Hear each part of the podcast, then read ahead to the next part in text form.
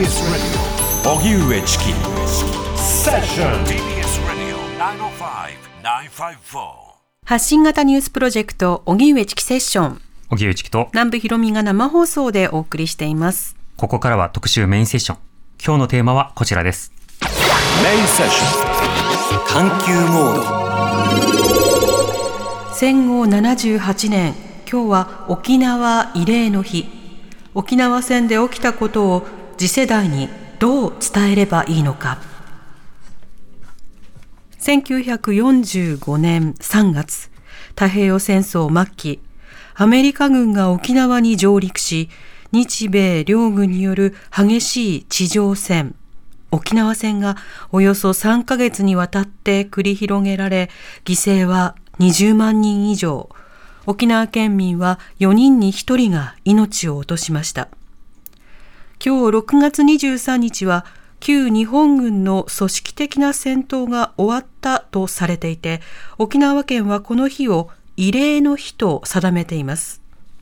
こうした中、海外に目を向けると、去年2月からのロシアのプーチン政権によるウクライナ侵攻など、今も戦争によって多くの尊い命が失われています。沖縄戦からは国内外問わず貴重な教訓を得られるはずですが、戦後78年となった今、戦争体験者の高齢化が進み、直接体験を語ることが難しくなっています。今日はそもそも沖縄戦とはどのような戦いだったのか、そして次世代に伝えるために必要なこととは何か、継承に尽力しているゲストの方をお迎えし、一緒に考えます。では本日のゲストをご紹介します。えー、リモートでのご出演になります。えー、姫百合平和記念資料館の学芸課長、古賀典子さんです。よろしくお願いいたします。よろしくお願いします。お願いします。えー、福岡県生まれの古賀さんは、沖縄国際大学で沖縄戦を研究した後、沖縄県灰原町で町の歴史の編集に携わり、沖縄戦体験のヒアリングなどを重ねました。また町内には姫百合学徒隊が動員された陸軍病院号があり、その調査にも参加。こうした経緯から2009年より姫百合平和記念資料館で勤務なさっています。はい。古賀さんがこの沖縄戦を研究することになったいきさつというのはどういったものだったんでしょうか？はい、あの1990年に私もあの大学2年生、まあ、19歳だったんですけれども、はい、初めて沖縄に来る機会がありまして、うん、あの大学生の交流企画だったので、琉球大学の学生がガイドをしてくれたんですね。はい、あのまあ、本当に私、何も沖縄の歴史、沖縄の沖縄戦のことも全く知らずに来たんですけれども、まあ、その、えー、大学生ということであの勉強をする機会がありまして、うん、で姫入平和記念資料館だったり、沖縄県の平和記念資料館やガマに入ったんですけれども、はい、まあ、その時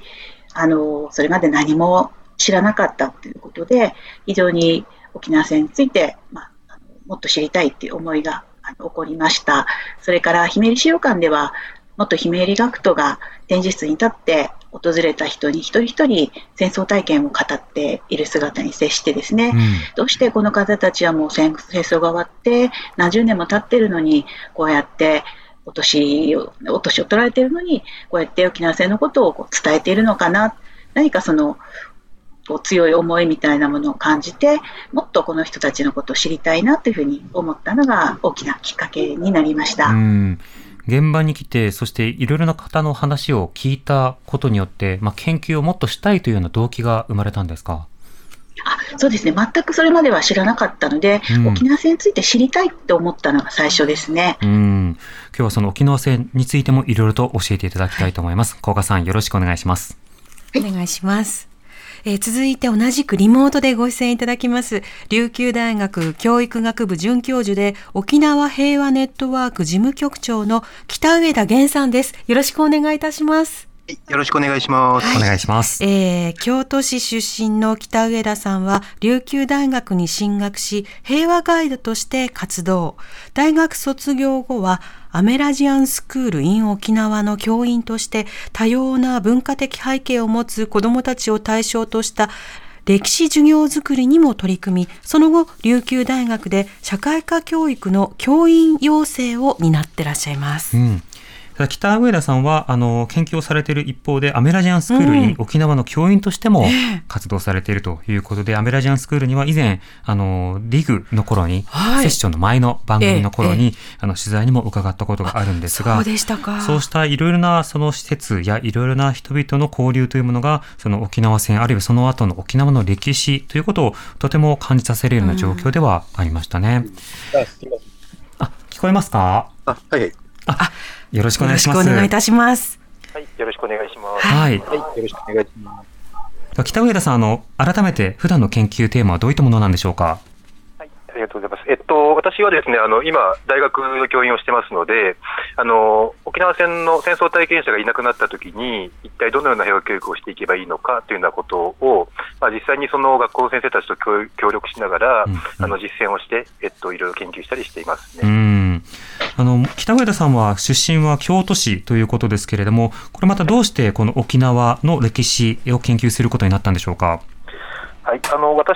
もですねあの実はもともと全くその沖縄戦とかの歴史には興味がなくてですね、はい、あのそもそも沖縄に来たのはあの海の生き物の勉強をするためその生物の勉強をするために沖縄に来たんですね。だけど私もやっぱりそのえっと、2000年に沖縄に来たんですけども、その時に、まあ、あの大学の授業を取って、そして、えっと、戦争体験者の方は話を聞こうとしたんですけど、うん、その体験者の方が、あの全く体験を話せなかったんですね。あの、はい、私が聞いても、えっと、もう沈黙してしまって、えっと、本当一言だけだったんですけど、沖縄戦のことはもういいさっていう言葉だけで、あとは目に涙をためられて、そこでこうあの語られなかったんですね。で、そういう姿を見て、全然その、ね、あの海のことをしに興味があってきた私なんですけども、やっぱりこれ、沖縄戦のことをやっぱり知っておきたいなと思ったというのが、やっぱり出発点になりますね。うんそこでの沈黙が一体何を意味していたのか、まあ、非常にこう調べたいという気持ちになるのはよくわかります。ではあの今日は北上田さんにまずはこの沖縄戦一体どういったものだったのか伺っていきたいと思うんですが、沖縄戦いかなる戦いだったんでしょうか？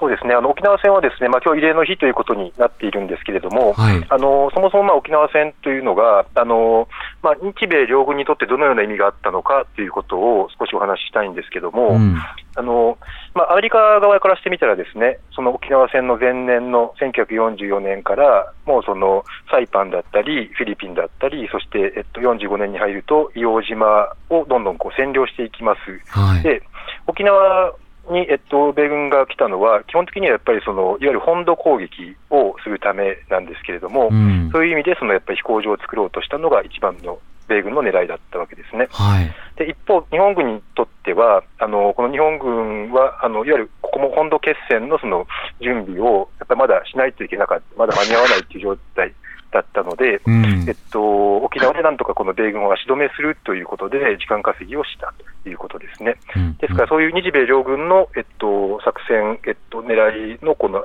狭間でですね、多くの住民が戦場に巻き込まれてしまって、そして、えっと、犠牲になったというのが沖縄戦だったのかなと思います。うんそのような中で沖縄で行われた戦闘というのはどういったものだったんでしょうか？そうですね、あのまあ、もうあの兵力的にも、やっぱりあの米軍の方が圧倒的にあの多かったんですけども、はい、まあ、日本軍もこのやっぱりあの地下に立てこもってですね、この時間を稼ぐっていう戦いをしました。うん、であのその中で多くの一般住民の方も、ぱりこう逃げる中でですねこうこのガマって呼ばれる自然洞窟に隠れたりもするんですけれども、はい、ただまさにそういう場所からこう、ね、あの追い出されたりとか、この中に入れなかったりっていうことも含めてありました。でそういう中で、えっと、多くの方がこのやっぱり米軍の攻撃にあのさらされて亡くなってしまった。でまああの沖縄県民の4人に1人が亡くなったと言われていますので、まあ、15万人とかの人が亡くなったということが言われています。今日はその慰霊の日、式典でも詩が朗読されましたけれども、その中では、親が子を殺さなくてはいけないような状況があったというようなことも歌われていました。これは北上田さん、どういったことだったんでしょうか？そうですね、それもあのなんていうか、もう普通の状態だったら、親が子供を殺すってことは、もうやっぱりありえないと思うんですけども、はい、あのまさにその先ほど申し上げたような形で、日本軍とその米軍の狭間に置かれて、そしてこう追い詰められた状況になると。でえっと、そういう状況の中で、どうしてもこの特にそうですね米軍の捕虜になったら殺されるんだというようなことで、えっと、教えられていたということもあったりとかして、うん、親がその子供を殺さざるを得ないような状況になったということも各地であのやっぱりありましたね。うんまたその我慢の中で声を押し殺そうということで、そのまあ日本人とされる者同士の間でも、まあ、いろいろな緊張があったとも聞いています。この点はどうでしょうか？そうですね、あのまあ、いわゆるその沖縄で言ったときにあの、住民虐殺というような言われ方がするんですけれども、はい、あの日本軍のその兵隊が、えっとまあ、沖縄のそのえっと、人たちをですね殺してしまうというようなこともやっぱりありました。で、それも、まあのまあ、ただこれはあの兵隊個人の問題というよりは、やっぱりその先ほどから言っているような形で、でその軍隊があのどのような作戦を取ったのかというようなことの中で、うん、やっぱりあの理解していくべきことなのかなと思っていますね。なるほどまたあの今回の式典、追悼式が行われている場所が平和記念公園です。この平和記念公園とはどういった場所なんでしょうか？はい、そうですね。あの沖縄県の糸満市というところにあるのがこの平和記念公園なんですけれども、はい、あの今はですねその式典が行われているあの横にですねあの平和の礎というですねあのモニュメントがありまして、そこにはあの沖縄戦で亡くなられた方の名前、えっとそれはあの国籍だったり立場だったりを問わずですね、すべての人の名前が刻まれようとしている場所で、えっと、そこのその平和の礎があったりとか、あるいはその平和記念資料館、県の平和記念資料館があったりしてですね、まさにその沖縄からこう平和を発信していく、えっと、そのようなまあ中心になっている場所がこの平和記念公園ですね。はいそして今日6月23日がその、まあ、慰霊の日ということで式典が行われるわけですが、これ、旧日本軍の組織的な戦闘が終わったとされるというふうにまあしばしば説明されますが、改めてこの6月23日とはどうなったのか、じゃあそれ以降はどうだったのか、これはいかがでしょうか？えっと、そうですね。あの説明としてはあの、組織的な戦闘が終わったとされるということなんですけれども、はい、この、えっと、6月23日が慰霊の日になっている理由は、あのいわゆるその日本軍の司令官と、あとあの参謀長官があの、えっと、いわゆる自決をした日になります、うん、ですから、その日が慰霊の日になってるんですけれども、はい、あのまあ、今まさにおっしゃったようにですね、えっと、この日を境に、じゃあ、ピタッと戦闘がやんだかと、で多くの人がその命をその、まあ、救われたかというとそうではなくて、うん、えっと、その前からももちろんそうですけども、その後もですねやっぱりこうあの特にこう沖縄本島の南部の方で追い詰められていった方は、まだずっと逃げている状態続きますし、はい、さらに、えっと、あとまあ沖縄本島の北部だったり、離島の方だったりですね、そういう場所ではまたあの、そこからあのまたいろんなことが起こっていったりもしますので、まあ、決してその沖縄戦がこう終わったという日ではない、まあ、日本軍のそのトップであった人が、このまあ自決をした日であるということですね。うん。戦闘や混乱が終結した日とは言えないということが今、北上田さんからお話ありました。はいでも、小賀さん、あの、先ほど北上田さんは、この沖縄の方々は日本軍と米軍の狭間に置かれて、まあ、様々な体験をしたとありましたが、沖縄の人々はどのように戦争に駆り立てられたのか、小賀さん、この点いかがでしょうか？あはい、えー、今、北上さんおっしゃったように、まあ、沖縄戦というのは、日本軍にとっては、あの本土防衛のあのあ、本土防衛、そうですね、本土決戦準備の時間を稼ぐために、まあ、沖縄を、まあ、本土の防波堤にしたというようなそういう目的があったんですね。うん、でそのためにはあの、まあ、本土決戦準備の方に、まあ、あの集中するということで、まあ、沖縄にあの軍隊を、まあ、これ以上送れないよ、それからあの、まあ、あの沖沖縄と鹿児島の間の海には米軍がこう潜水艦がうろうろしていて、まあ、そこを通る船はどんどん撃沈されるということで、まあ、物資も足りない、うん、そういう中で、まあ、沖縄の人、それから物ですね、それをすべて、まあ、軍が、えー、戦力化すると、あのまあ、活用するという方法をと取りました。まあ、そういう中であの沖縄のまあ、それまで、まあ、軍隊に行ったことがない、えー、男性たちですね、えー、17歳以上の、まあ、男性、あるいは中等学校の中あの男子生徒たちですね、少年たち、そして女学校の生徒、えそういった、まあ、あの子供や、えー、女性、えそして、まあ、年齢の高い男性までが、までもが戦場に動員されたということがあの行われました。うん補給が期待できずこう、まあ、孤立するような状況にある中で、まあ、少年少女らも動員されたということですけれどももともとこの沖縄の人々はあの日本社会の中にあってどういった位置づけをこの戦争までされていたんでしょうか？そうですね、まああのまあ、琉球という国だったのが明治になって沖縄県になったというところから、まあ、言葉もあの、まあ、歴史や文化言葉もあの本土とは異なるということで、まああのまあ、そうですね。あの植民地的なというか、まあ、そういう面があったと思います。まあ、その分あの沖縄の人たちはえー、方言を使わずに、えー、共通語、標準語を、まあ、使うんだということで、あの徹底的に、まあ、標準語励行ということで、はい、あの教育を受けたというところがありますね。うんあの沖縄の方々がその中、まあ、沖縄戦においてはさまざまな動員されたという話がありました。具体的な動員というのはどういったあのような例えば作業であるとかどういったような仕方で、えー、作業にこう従事されることになったんでしょうか？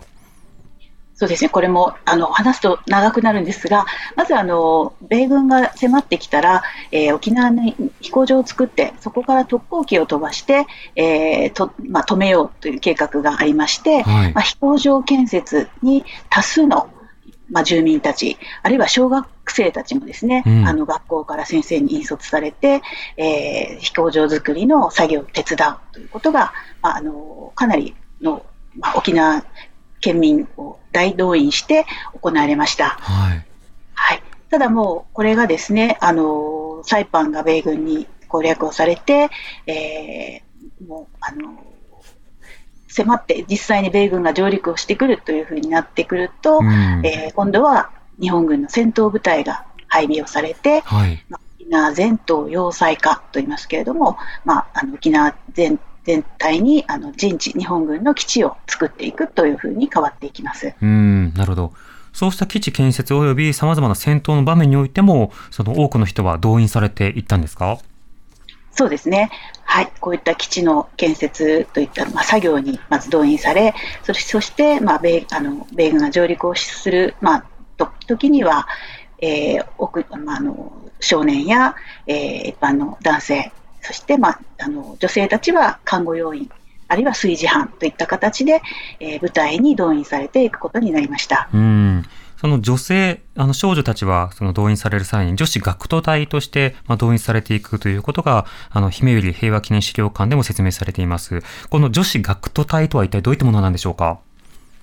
そうですねあの当時、そういった特に名前はなかったんですけれども、はい、学校から、えー、それぞれ、まあ、日本軍の病院に看護の手伝いに行くんだよということで、まあ、事前に、えー、訓練を、まあ、研修というか講習を受けたり多少訓練を受けて、えーまあ、実際に、えー、動員されたということになっていますうんなるほど、その間、その授業の内容はもう戦争のためのさまざまな手伝いというものに変わっていくんですか？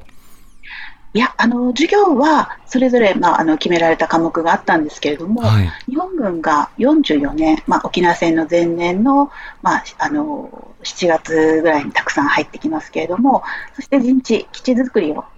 まあ、どんどんやっていくときに、その手伝いに、えー、最初は週に1日とか週に2日それがもう週3日とか週4日とかですね、ほぼ毎日のようにその陣地作りに、えー、動員をされていって、授業の時間が、まあ、どんどん削られていくっていうようなことが起こりましたうんなるほど。その沖縄戦の前の段階でいろいろな準備に、まあ、従事させられたということですが、沖縄戦が始まってからはどうなんでしょうか？はい、もう沖縄戦、米軍の上陸作戦が始まって、えー、攻撃もあの攻撃始まったと同時にその日の夜に陸運病院姫の生徒たちは動員されることになったんですけれども、うん、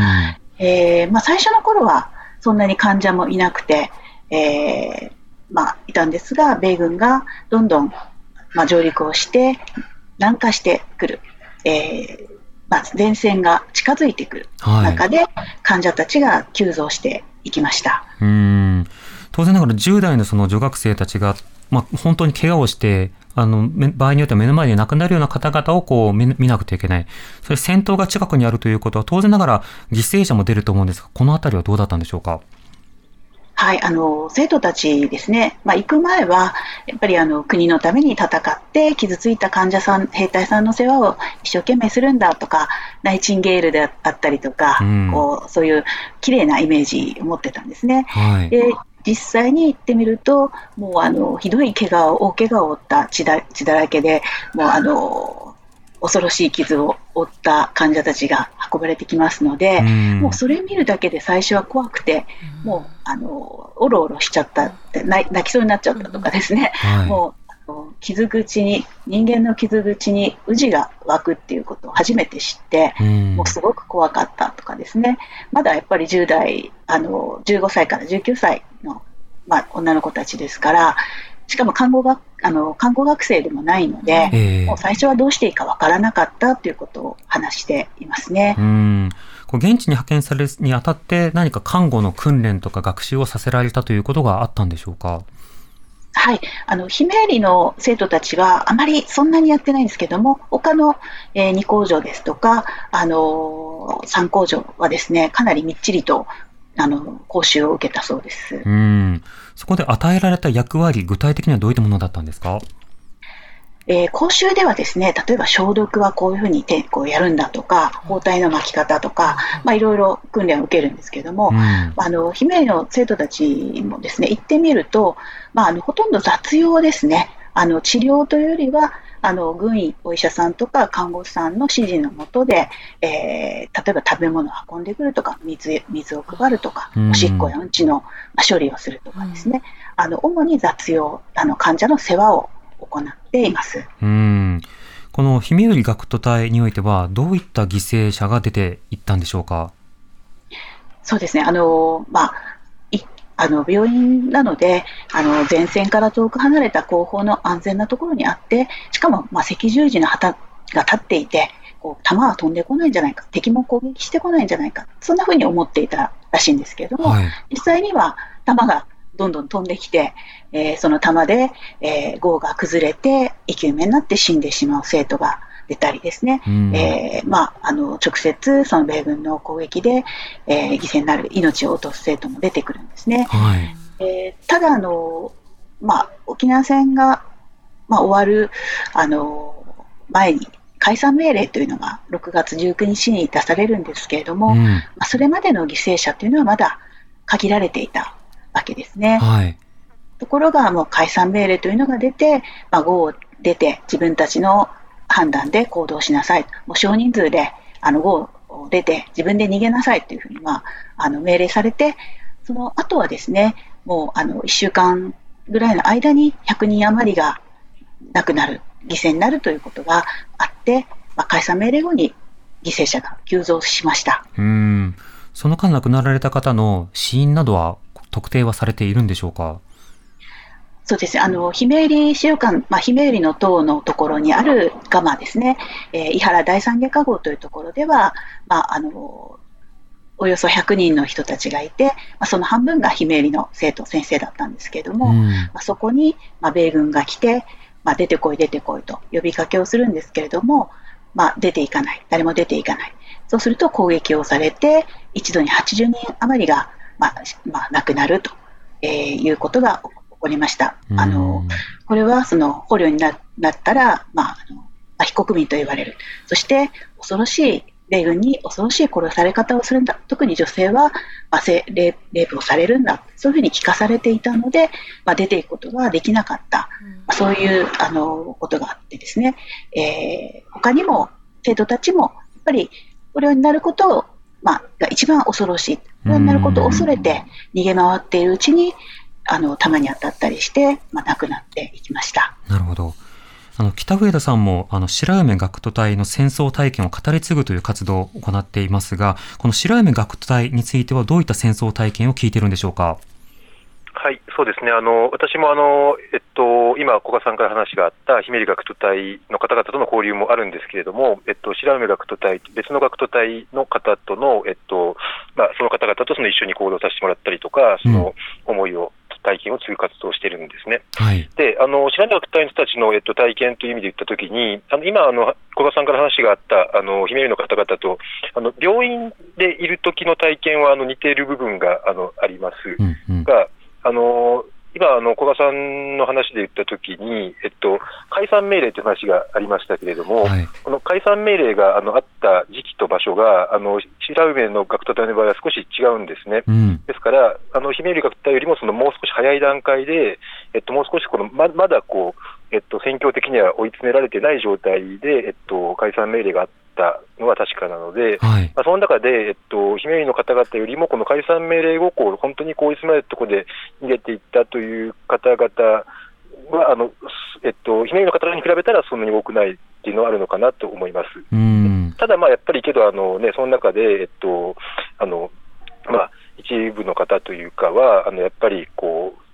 隠れていたガマにですね、えっと、攻撃を受けて、あのやっぱり亡くなってということもありますので、はい、まあ、だからやっぱりあの似たような体験であるという部分はあの多いのかなと思いますね。うん。タイミング、時期などによって経験なども異なってくるが、共通点も多いということなんですね。はい、そうですね。うん。そうした中、あの古賀さん、この姫ゆり平和記念資料館、この資料館自体はいつできたものなんでしょうか？はい、えー、1989年、平成元年の6月23日ですね。うんこれはできた経緯というのはどういったものなんですか？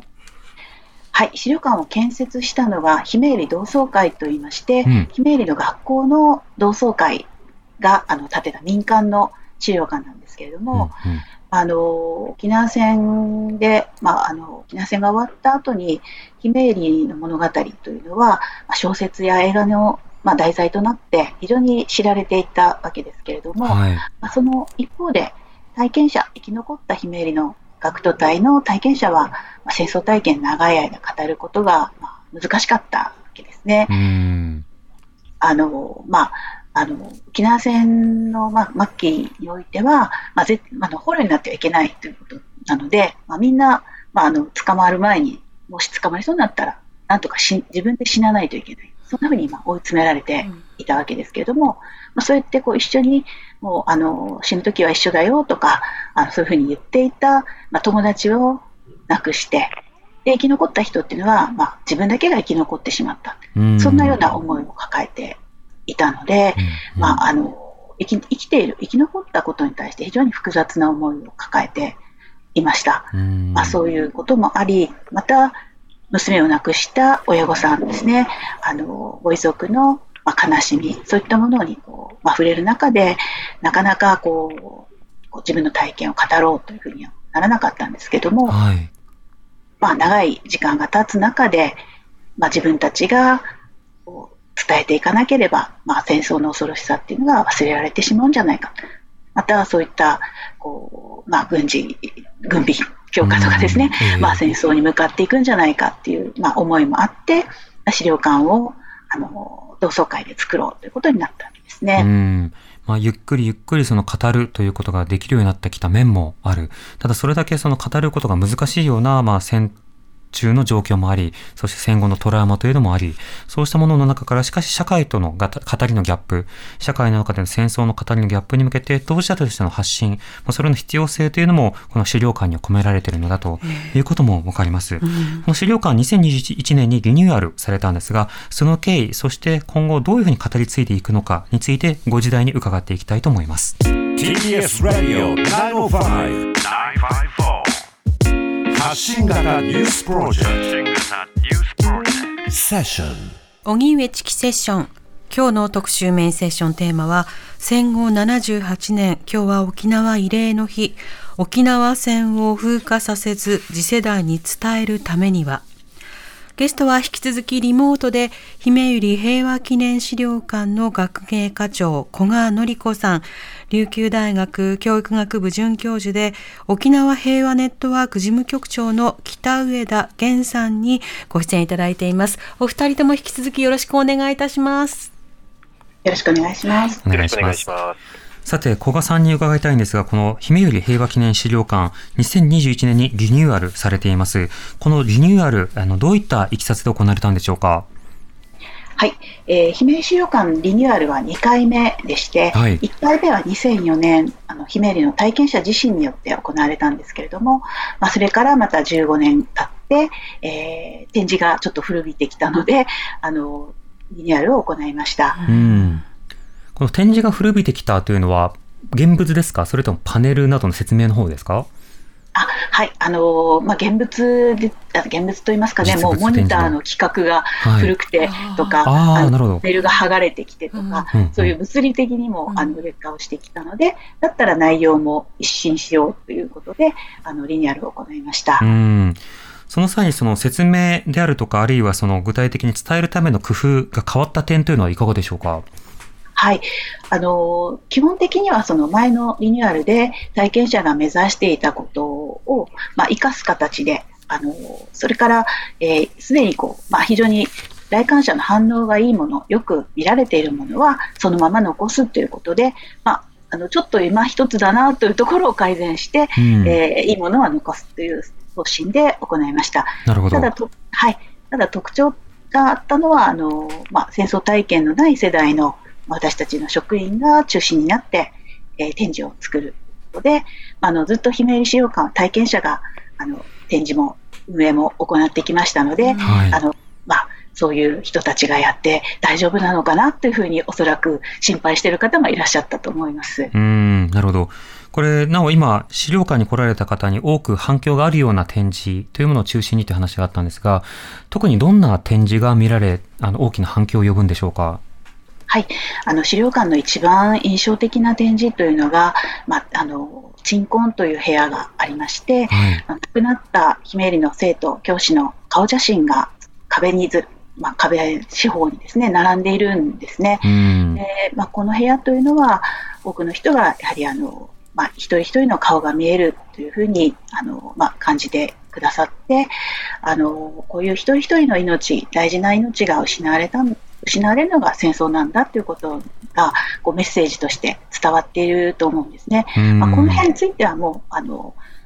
手をつけないとまあ、あのちょっと英語の字幕あの翻訳を入れるとかですね、えー、まあ、そういったこと以外はあの触らないというふうに最初から決めていました。うん。なるほど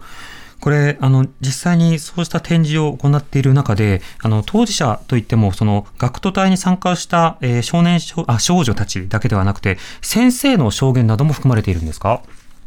あ、えー、展示、あの、先生の家、先生のことは出てるんですが、はい、あの普段の展示の中では、なかなか先生の、あの、ことを扱うことがなかなかできてないんですね。うん、ただあの、特別展では、そういう引率教師たち展というのを行ったことがあります。うん、この生徒の証言と、それから先生の証言、あのそれぞれどういったものが残ってるんでしょうか？はい、えー、そうですね、生徒の証言、たくさん残ってるんですけれども、はい、そうですね、あの先生で言いますと、あのまあ、18人の先生が引率でいて、まあ、生き残ったのは5人だけということで、また生き残った先生の中でもあの積極的にこう文章を書いたり残している人はあの少ないんですね。まあ、その中であの中曽根生前さんという方はあの資料館あの、まあ、亡くなった生徒の家を集めたり証言を集めたりあの本をまとめたりということで積極的に伝えてきたわけですけれども、はい、はい、あのそうですね、まあ、生きのその教師というのは、あの、引率をした責任、生徒戦場に、まあ、引率をしていったっていう責任っていうのを、まあ、感じながら、まあ、戦後、その責任を、あの、しょまあ、背負ってといいますかね、はい、ながら、あの、生きてこられたというふうに感じています？うん本当にいろいろな目線で伝えるということ重要ですが、あの、だんだん時間が経つにつれて、当事者がガイドをするということが難しくなっているという状況もあります。そうした中で、あの、北上田さんは平和ガイドとして沖縄戦を伝えるという活動をされてますが、その際のその工夫や伝え方についてはどういった点に力を入れているんでしょうか？はい、そうですね。あの、私、平和ガイドとしての活動をですね、もう20年以上やってきてるんですけれども、うん、あの、まあ、平和ガイドっていうのは、その、やっぱり、えっとまあ、修学旅行生だったり、あるいはその沖縄県内のそのまあ小中高生で、この現場で学ぶというあのそういう学習をするときに、現場に立ってその場所に何があったのか、そこから何が考えられるのかというのを伝える役割なんですね。はい、なので、やっぱりその工夫として一番重要なことだと思っているのは、あのきちっとその現場に立ってもらって、うん、そこからこう見えることから何が考えられるのか、そしてこの場所で何が起こったのかということをやっぱりできるだけ具体的にあの伝えるということがやっぱり重要だと思っていますね。うん。なるほど古賀さんはこうしたことを伝える、とりわけその当事者が語る以外の仕方で伝えることについての工夫などはいかがでしょうか？はい、あのまあ、いろんなワークショップなども利用してですね、あのまずちょっとその学ぶ前に一回こう自分でこう想像してみるとかですね、うん、もし自分がその立場だったらどういうふうに感じるだろうかということを、まあ、考えてみる。そうするとその、まあ、あの知るときにこう吸収する吸収しやすいと言いますかね、はい、あの自分なりにこう受け止めることができるなというふうに感じています。うん。リスナーの方からこういったメールもいただきました、はい、えー、ラジオネームグラコロさんからいただいたメールです。どうもありがとうございます私はチキさんと同じく埼玉県出身で埼玉県の公立の女子校の修学旅行で2010年代に沖縄に行きました、うん、女子校ということもあり姫百合の塔についての映画など事前学習をたくさん受けなければいけませんでした。修学旅行は着いてすぐにガンマに行き、戦争体験者の話を聞くという予定になっていたのですが、実のところ私はお話を聞くことができませんでした。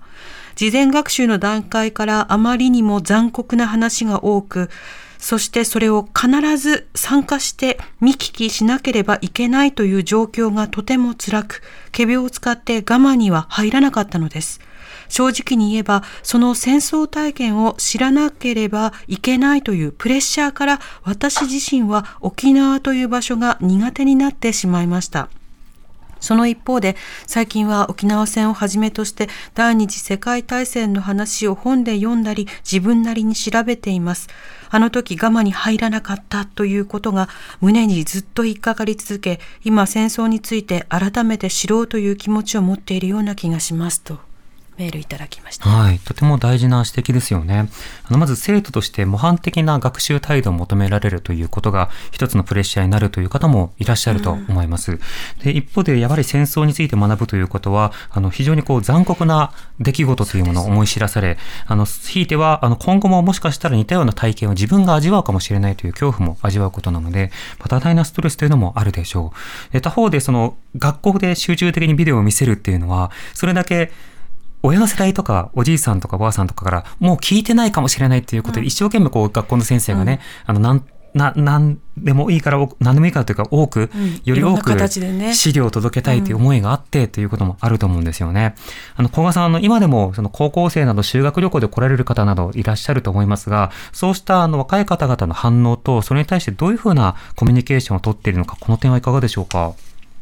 そうですね、あのリニューアルを一昨年したんですけれども、はい、まあ、その時にあのやっぱり展示室が暗いとか、あの何か怖いものを見せられるんじゃないかっていうふうに、うん、まあ、修学旅行旅行生がちょっとこう構えて入ってくるっていうのもちょっとあったので、あのまあ、あの部屋と明るくをし明るくしたりですとか、はい、そのまあ、学校時代、ひめりの学校生活っていうのをもっとこう生き生きとあの表現しようということで、あのまあ、イラストを取り入れたりとかですね、そのまあ、もちろん戦争っていうのは非常に恐ろしくて残酷なんですけれども、ただその当時も、まあ、生徒たちの学校生活っていうのは、まあ、あのあったんだよっていうことですとか、うんうん、そのまあ、こう怖がらせたいわけではないので、はい、あなるべくこう安心して落ち着いて見れるような形にしたいなということで、少しあのリニューアルの時はあの気をつけていました。うん。北上田さん、はい、はい、どうぞどうぞ、古賀さん。どうぞ。はい、あ、大丈夫です。あの、まあ、あの、やっぱり私自身もあの最初来た時我慢に入れなかったなっていうのをちょっと今お聞きして思い出したんですけれども、えー、あのまあ、本当にあの一生懸命勉強勉強するというかあの知らなくちゃっていうふうにあの頑張って逆にまたあのこう、ね、ショックを受けるっていうこともあるので、うん、そうですね、あのできたらやっぱりその見たもの感じたことをあのお互いに話し合ってあの気持ちを分かち合うという時間があの取れるといいなというふうに思いました。うん、確かに体験がもたらす意味も人によって違いますもんね。ね。私も高校時代にそのガマに行って、うん、でそこでそのガイドの人が、まあ、電気を全部消して真っ暗な状態にしてでこのような状況がもう何日も何時間も続いたんだっていうことをまあ聞かされたわけですけども、うん、本当に人によって反応も違うしそ、ね,、それが怖いという人にはじゃあどうすればいいのかなど、うん、本当に考えさせられるところはありますね。そして北上田さんは学校の先生方にその伝え方について行う、あの伝えていくという、まあ、要請も行っているということですけれども、これはどういった活動を行っているんですか？そうですね、まあ、あの私はあの今あの、琉球大学の教育学部の教員なので、えっと、もうその教員養成をするということが私の仕事になっています。うん、であの平和教育に関して言ったときに、やっぱりこう私があのいつもあのいろんな先生方はじめ、いろんな人に言ってることなんですけども、平和教育ってやっぱりすごくですねあのイメージとしてあの感じる部分を大切にするというのが、やっぱりイメージあると思うんですね。はい、だからあのね、あのガマに入ってみて、その当時の暗かった様子を感じるとか、あのあるいはその、ね、戦争の怖さを感じると、それとても大切なことだと思ってるんですけども、はい、一方で、やっぱりその特にその例えば、ずっとそれを同じことをやっていても、子どもたちやっぱ飽きてくること多いと思いますので、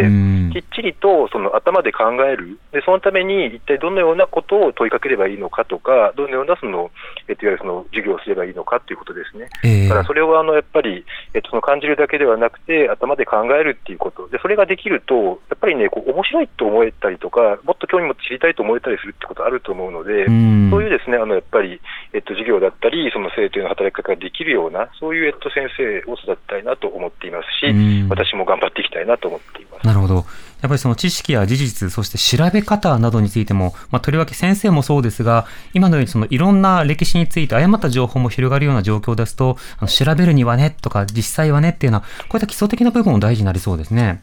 そうですね。うん。そうしたようなことを踏まえた上で、あの、いろんなことを伝えていく。メッセージとしては、あの、例えば戦争を風化させないということはあるのだけれども、はい、その前に何を風化させないのかという事実の部分、うん、これをメディアなどで共有することは変わらず必要なんだと思います。はい、今日は戦後78年沖縄慰霊の日沖縄戦を風化させず次世代に伝えるためにはということで、ひめゆり平和記念資料館の学芸課長古賀典子さん、琉球大学教育学部准教授で沖縄平和ネットワーク事務局長の北上田源さんにお話を伺いました。お二人ともありがとうございました。ありがとうございました。まよろしくお願いいたします。ありがとうございました。ありがとうございました。TBS Radio 荻上チキ